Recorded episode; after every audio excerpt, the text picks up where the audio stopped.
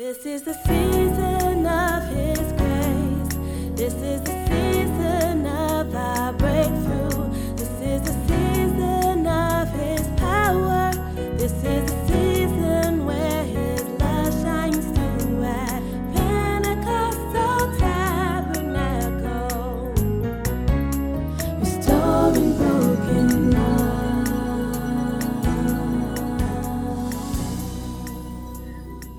Ephesians chapter 1, verses 5 and 6, uh, Passion Translation. Joshua chapter 2, verses 8 through 11.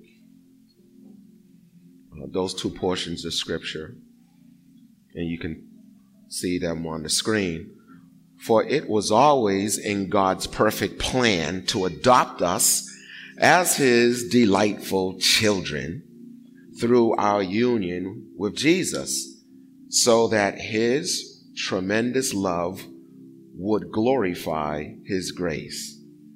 He adopted us so that his tremendous love would glorify his grace. And this unfolding plan brings God great pleasure.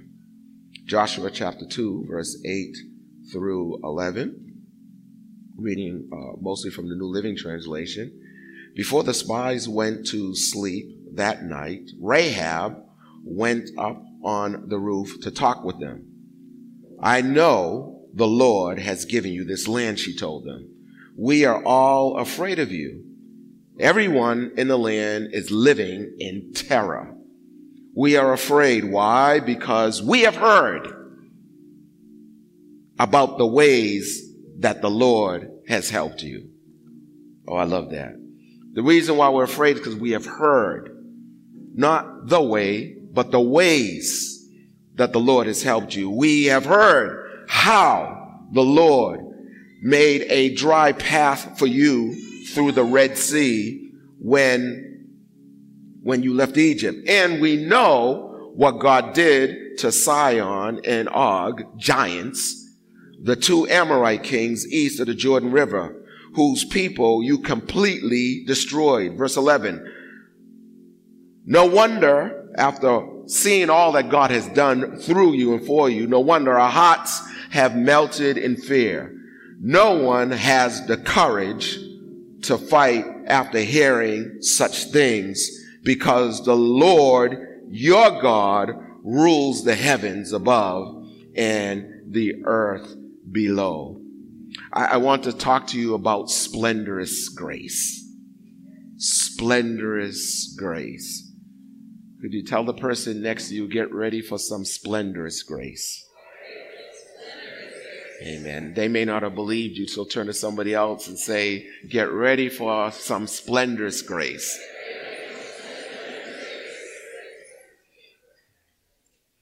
The word grace, the technical definition of grace is God's or divine influence, God's influence upon the heart or the attitude and its reflection in the life. So, uh, grace basically is God that something, God has worked something in and God has worked something out. Uh, uh, it's probably the way Paul said it in uh, Philippians chapter 2, verse 13 and 14. He says, uh, work out your own salvation with fear and trembling. So you're working out the grace. Then he says, for it is God who works in you both to will and to do his good present pleasure. So God works something in and then you work it out. God does the natural and then you, sorry, God does the supernatural and we do the natural. What's the natural thing we need to do? We need to simply open our hearts so that God can put his desire in our hearts and then he pulls off what he put in our hearts. We, and, and so the reason why we're sharing about this grace is because this is, we have already entered in. We have already entered in into a season of amazing grace. Amazing grace. And we wanted to let you know that, that you all, many of you are experiencing grace and don't even know it. So we, we, we said that, that there are three types of grace. Uh, we said that there's the first type of grace is uh, successful grace. We we call it favor. Successful grace is when God gives us favor, and that's found in 1 Corinthians chapter uh, 15 verse 10 where Paul says that I've accomplished more than all the, even though I was the least of the apostles, meaning I didn't even, I was not even part of the original 12.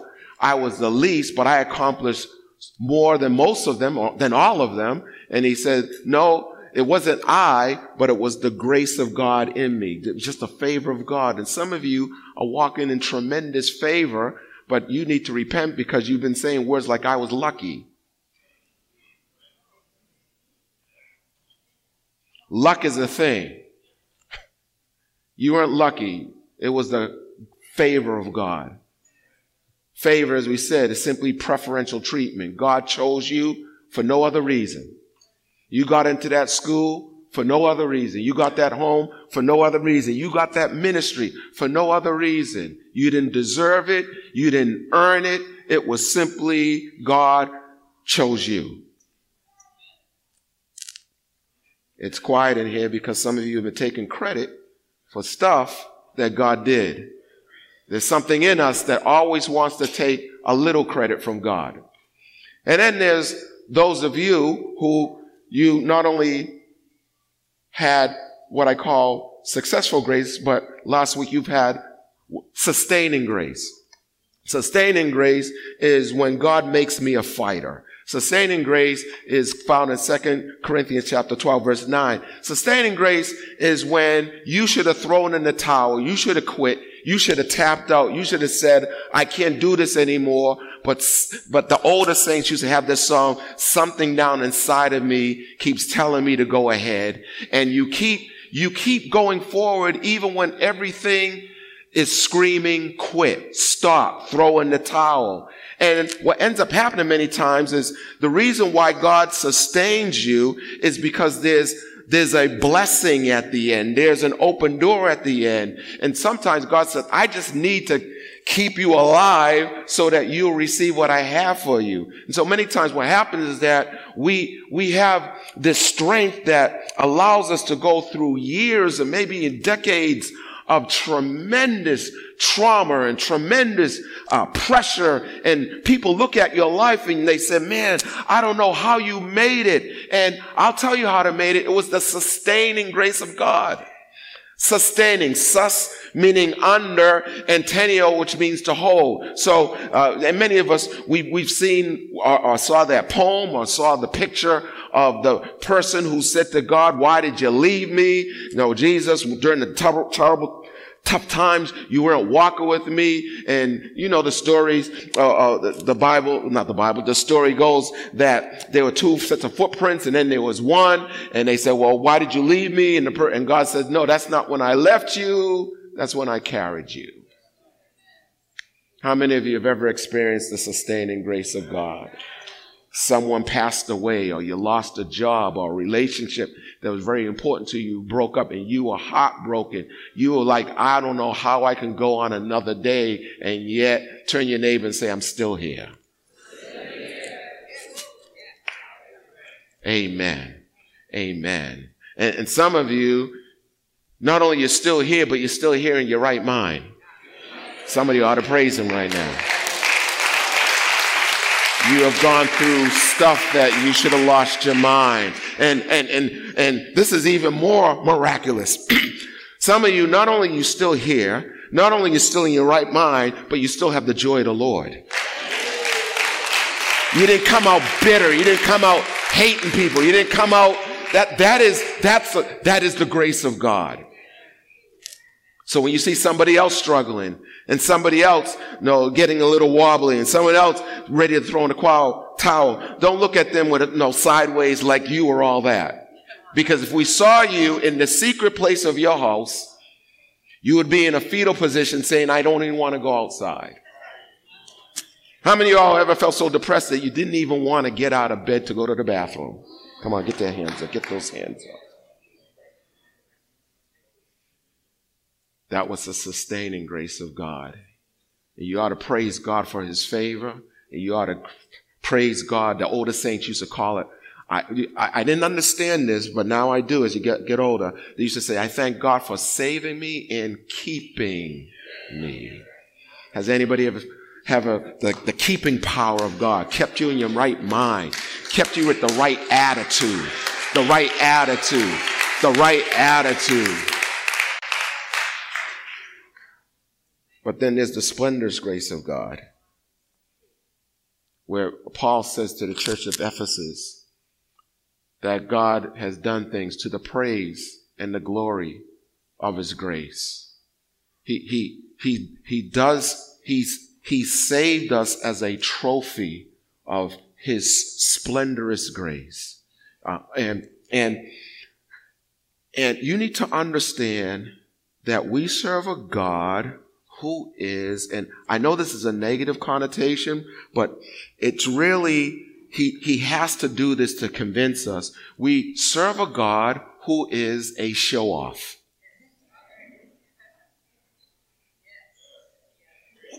He's a shower. And that's why he got so mad at Israel because he said, I am going to make Pharaoh's heart hard so that he won't let you go. How many of you, if you were Pharaoh after the first two plagues, you would have said, you know, y'all can go. You, y'all, y'all can go. No, you don't have to send frogs and, and hail. No, just go. You don't have to wreck my economy. Just go. And then after that, the dude still was in his right mind. He was like, he chased them, chased them. And I, it was God basically saying, I am going to make Pharaoh's heart hard because I'm going to show off to you what my power is. Mm. Now you better be careful about how God shows off for you. Mm. Because after God shows off, it's going to become evidence that he may use against you when you start doubting him. Because every time Israel wanted to backslide, he said, they keep forgetting how I brought them out.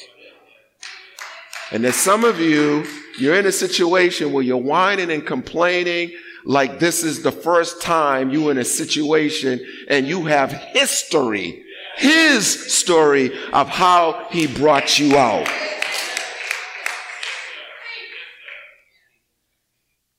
And I say that to speak to myself. Sometimes I, I, ought to be ashamed. I've been saved since I was 10 years old. That's almost 50 years of walking with the Lord. And sometimes I'm ashamed of how I behaved with 50 years, a half a century of God's faithfulness. And yet I act like this is the first time I encountered something different, difficult. Tell your neighbor, say, he's talking about you too.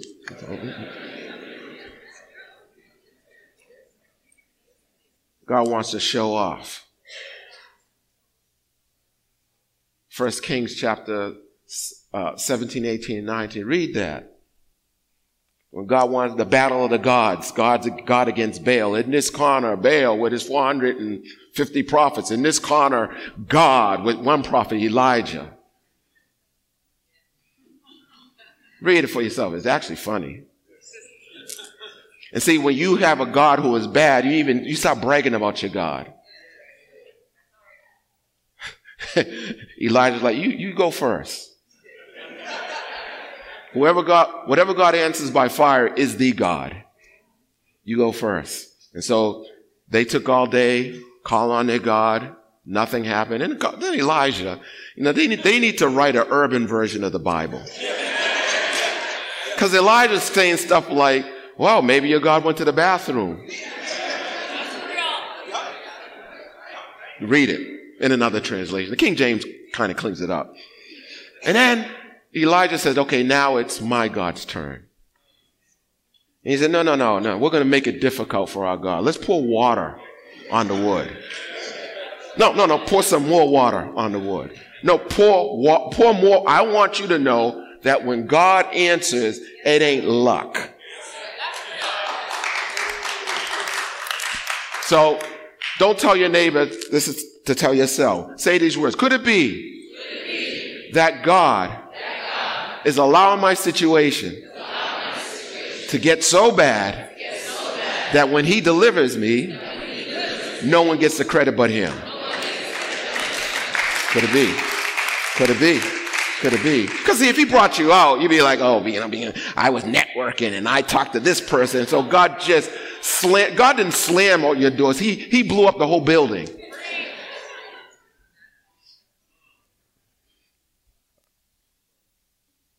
Because he wants to pour out his splendorous, spectacular grace.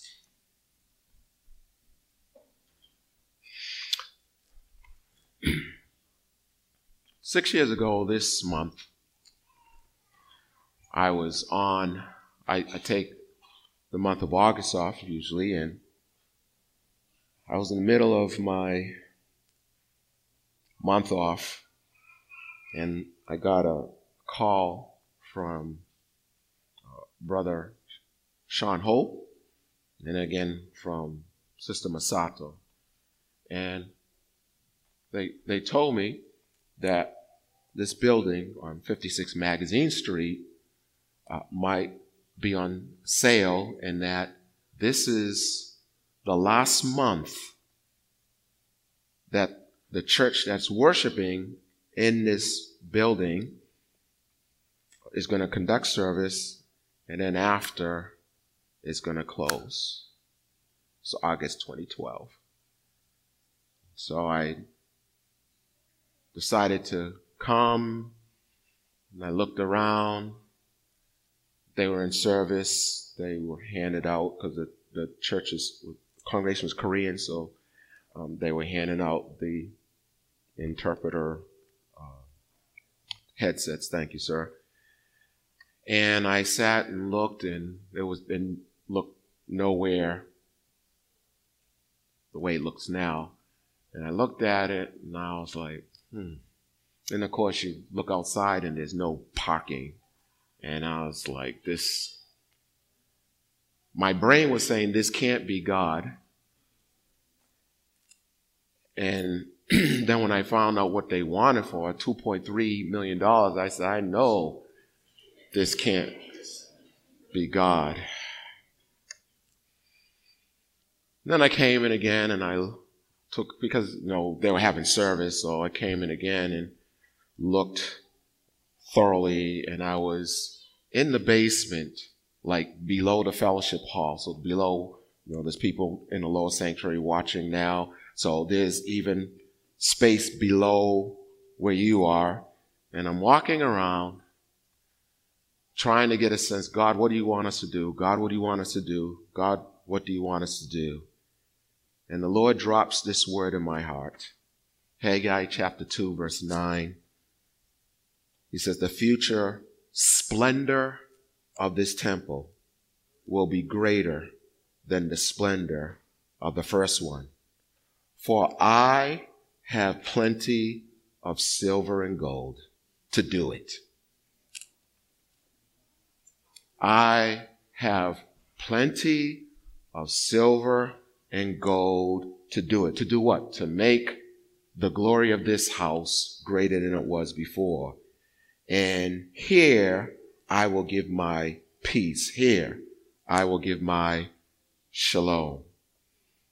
So as I'm looking at this building, thinking, God, you're going to make the glory of this house in the century of the 2010s greater than first. And so when you look at this first image here, uh, PT, PT, this, this, building was built in um, 1887. 1887. That's why you don't see any cars and you see dirt roads and that. They're not quite sure when that image was painted, but it was probably about then. This this church was actually brown because uh, there was no white paint back in those days.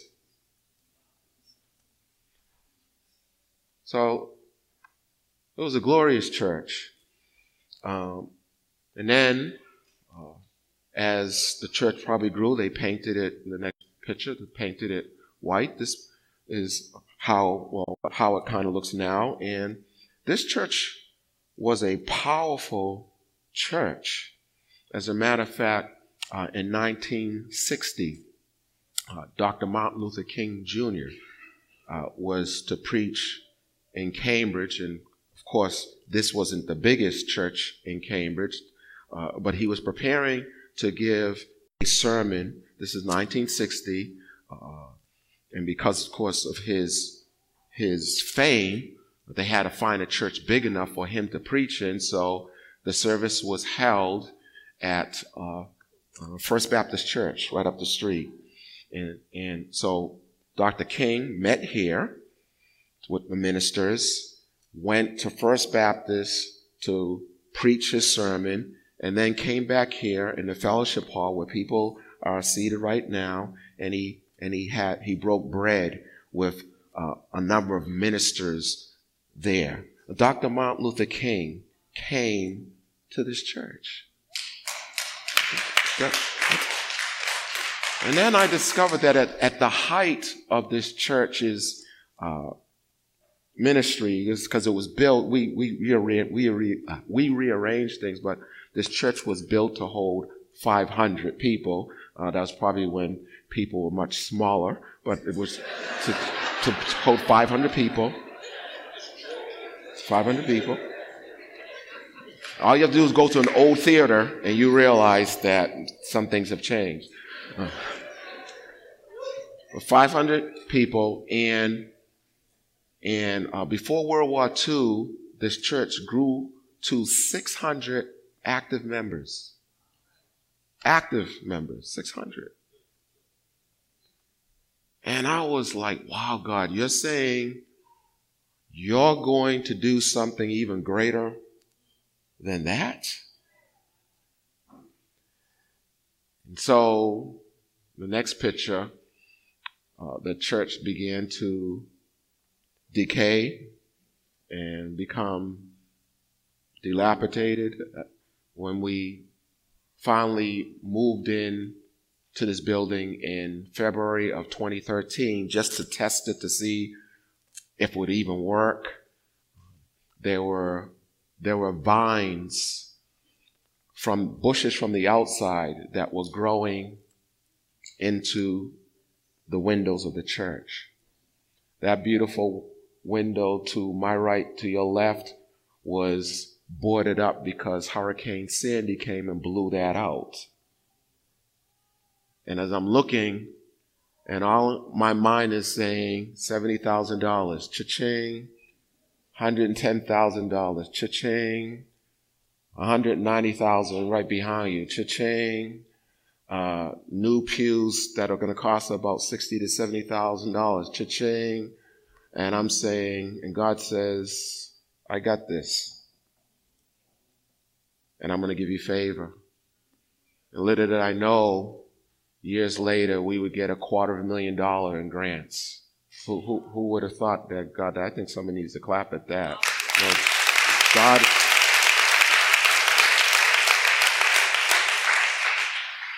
And, and so this church was up, it was when it up, went up for sale, the Lord creates this, this trust fund, not this trust. Neighbors in this in this community, they developed the 56 Magazine Street Preservation Trust. And their whole purpose was to keep this church from becoming, the next picture, a condo. Now, just in case you're like, might not believe that that's a condo, it's on Harvard Street, so you can drive on Harvard Street in Cambridge and you better drive slowly because you might miss it. Uh, but that used to be a church, and that was the plan to turn this into condos. But the Lord said, I want the glory of this church in this season to even be greater. And so, and so God is just starting to show off and He is making this church glorious. And, uh, and that's why we want to encourage you to, to keep giving. Uh, it's amazing what God has done by the grace of God. Other than the mortgage, we have never had to take out a loan for anything.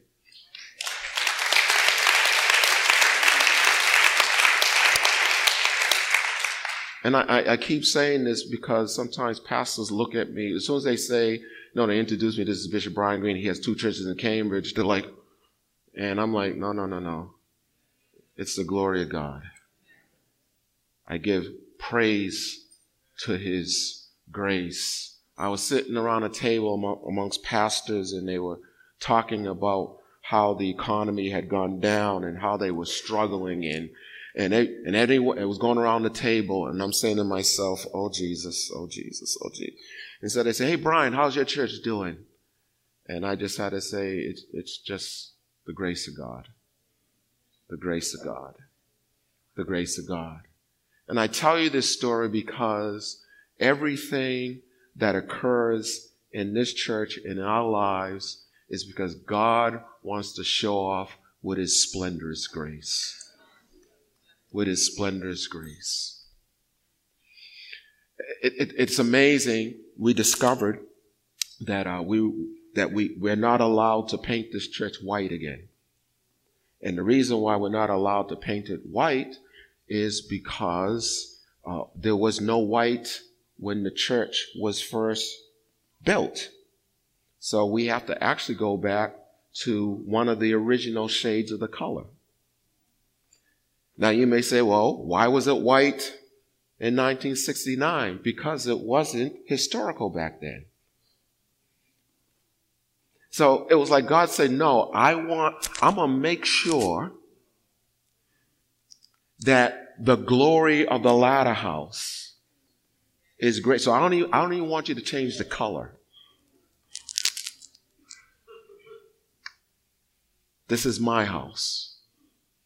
And when I get finished with it, the whole world and the whole neighborhood is going to look at what was done and they will say, The Lord has done great things for them. The Lord has done it. The word splendor means brilliance. The word splendor means intelligent. His God's inventive. God is a genius. God, the word splendid means shine. God's like, no, you know, the, the, young people use a slang, you know, I don't mean to take any shine off you. God said, no, you ain't going to take any shine off of me. If you don't know what that means, ask a young person. God wants to be magnificent. God, at the end of all this, He wants everybody to say, oh, magnify the Lord with me I remember when I was watching, I was walking in the basement and just looking at, you know, it was, it, it was one of those basements that if you were a child, you would say, Mummy, Mummy, I'm scared. It's really scary down there. Uh, that's why I don't go down there with Elder Troy. Uh, only uh, but, but the Lord said to me, This is my house. I'm paying for my house. And don't you get one cheap thing in my house because it's not your house, it's my house. So every time I'm like, well, you know, we can maybe cut a little corner here. God's like, whose house is this? Who's paying for the house? Yes, sir, you're the boss.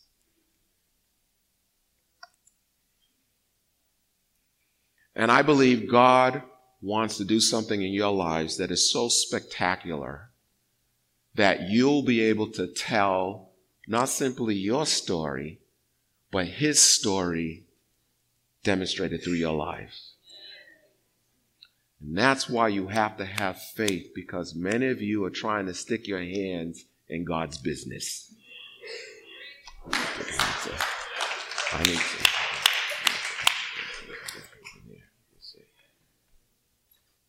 God wants you to live in this city and you're looking at your budget and you say, I can't do that. And God says, keep your mouth out of my business.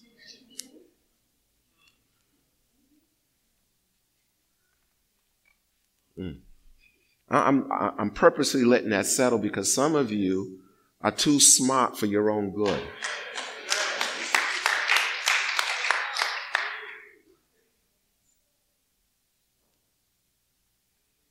God never makes sense.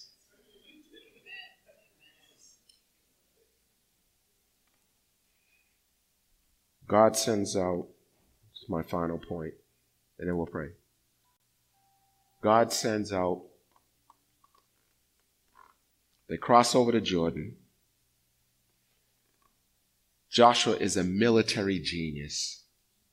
He sends out two spies to spy out the land for 40 days to just see, okay, where is Jericho's weak point? Where can we get in? How, how, they did some reconnaissance. As they're in Jericho,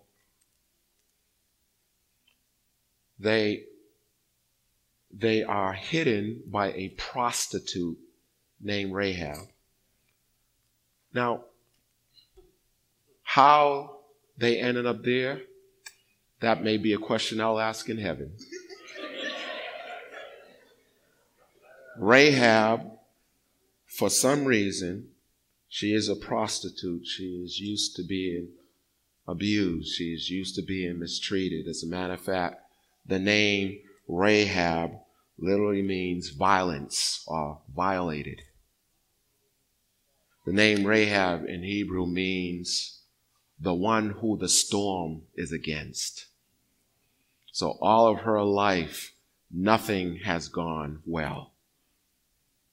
All of her life, the wind has been against her.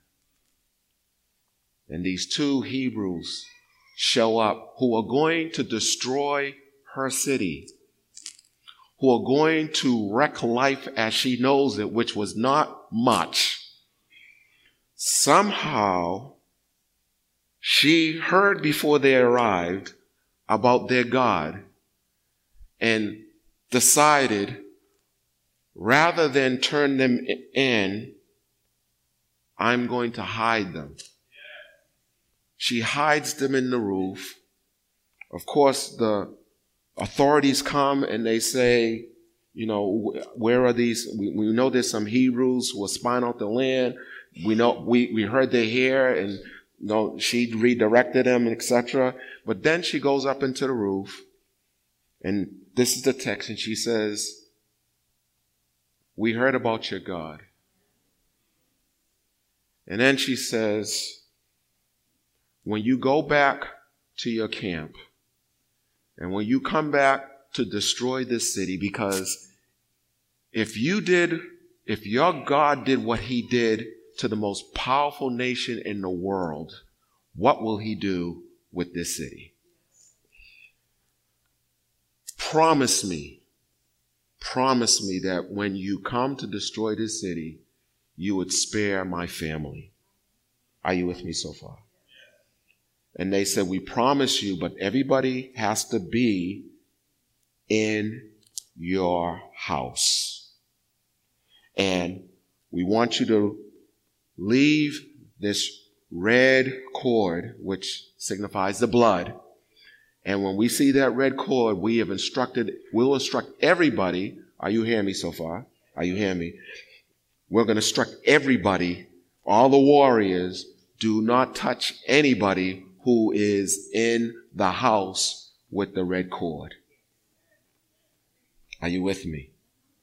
They go back to Joshua and they say to Joshua, Hey, Joshua, you know, the people are fearful. We, we got this. We got this. Are you with me? Then the Lord says to Joshua, scrap your plan.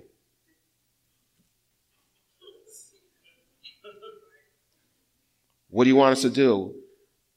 I want you to watch, you know the story. If you don't know, read uh, Joshua chapter 6. March around the wall one time each day for six, for six days in a row. Then on the seventh day, march around seven times. The first 13th, the first 12 times, keep your mouth shut. Oh, God is so wise. Because if if if some of you were, were marching around the wall, you'd be like, what, what, is what kind of what kind of battle plan is this? You know, we just march around and then we what what is this all about? That's why God has to keep some of your mouths quiet. Mm-hmm. I'm just I'm looking at the wall here. And could you imagine if you one of the spies who risked your life, you have family, and you come back after 40 days and you say, man, they're afraid of us. But we got out. Thank God for this prostitute who who who rescued us. Of course, the white would have said, "What?" Okay. And then you you risk your life, and after risking your life, Joshua says, "Hey guys, appreciate what you did, uh, but none of the information you got for us is going to be used." Wait a minute. You sent me out for 40 days. I almost got killed. And all we're going to do is march around a wall? So God says, well, how about this? How about the splendorous grace of God? If I told you, this is what I want you to do. I want you to go to Jericho, risk your life, um, and uh, the only reason I want you to go there, because I'm not even going to use the information you give, I, I, just want you to go there to rescue a prostitute. How, how would that go over for you? How would that go over with your wife? See, that's why God sometimes can't tell you stuff. No, you, no. Yeah. Turn your name and say, that's why God can't tell you some stuff. Because your mind would be like, your mind be, what? You'd be like, that ain't God. I know your wife would say, that ain't God.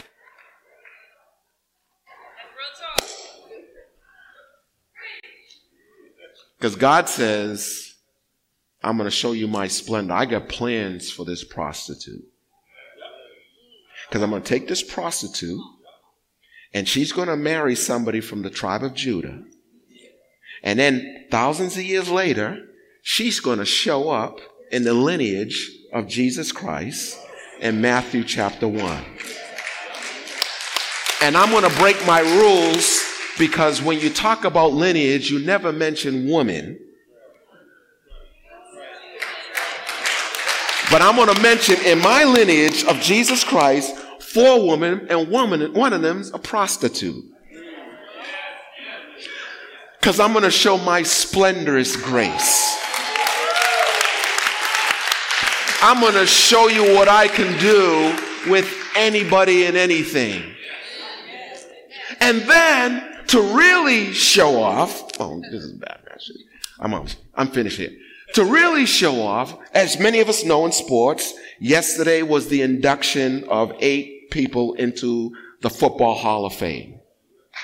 And God basically said, I have a Hebrew Hall of Faith in Hebrews chapter 11. And I'm going to show you how splendorous my grace is. I'm not going to put Caleb's name in there. I'm not going to put Joshua's name in there. I'm going to put a prostitute's name by the name of Rahab because I choose to bless whoever I want to bless for my glory.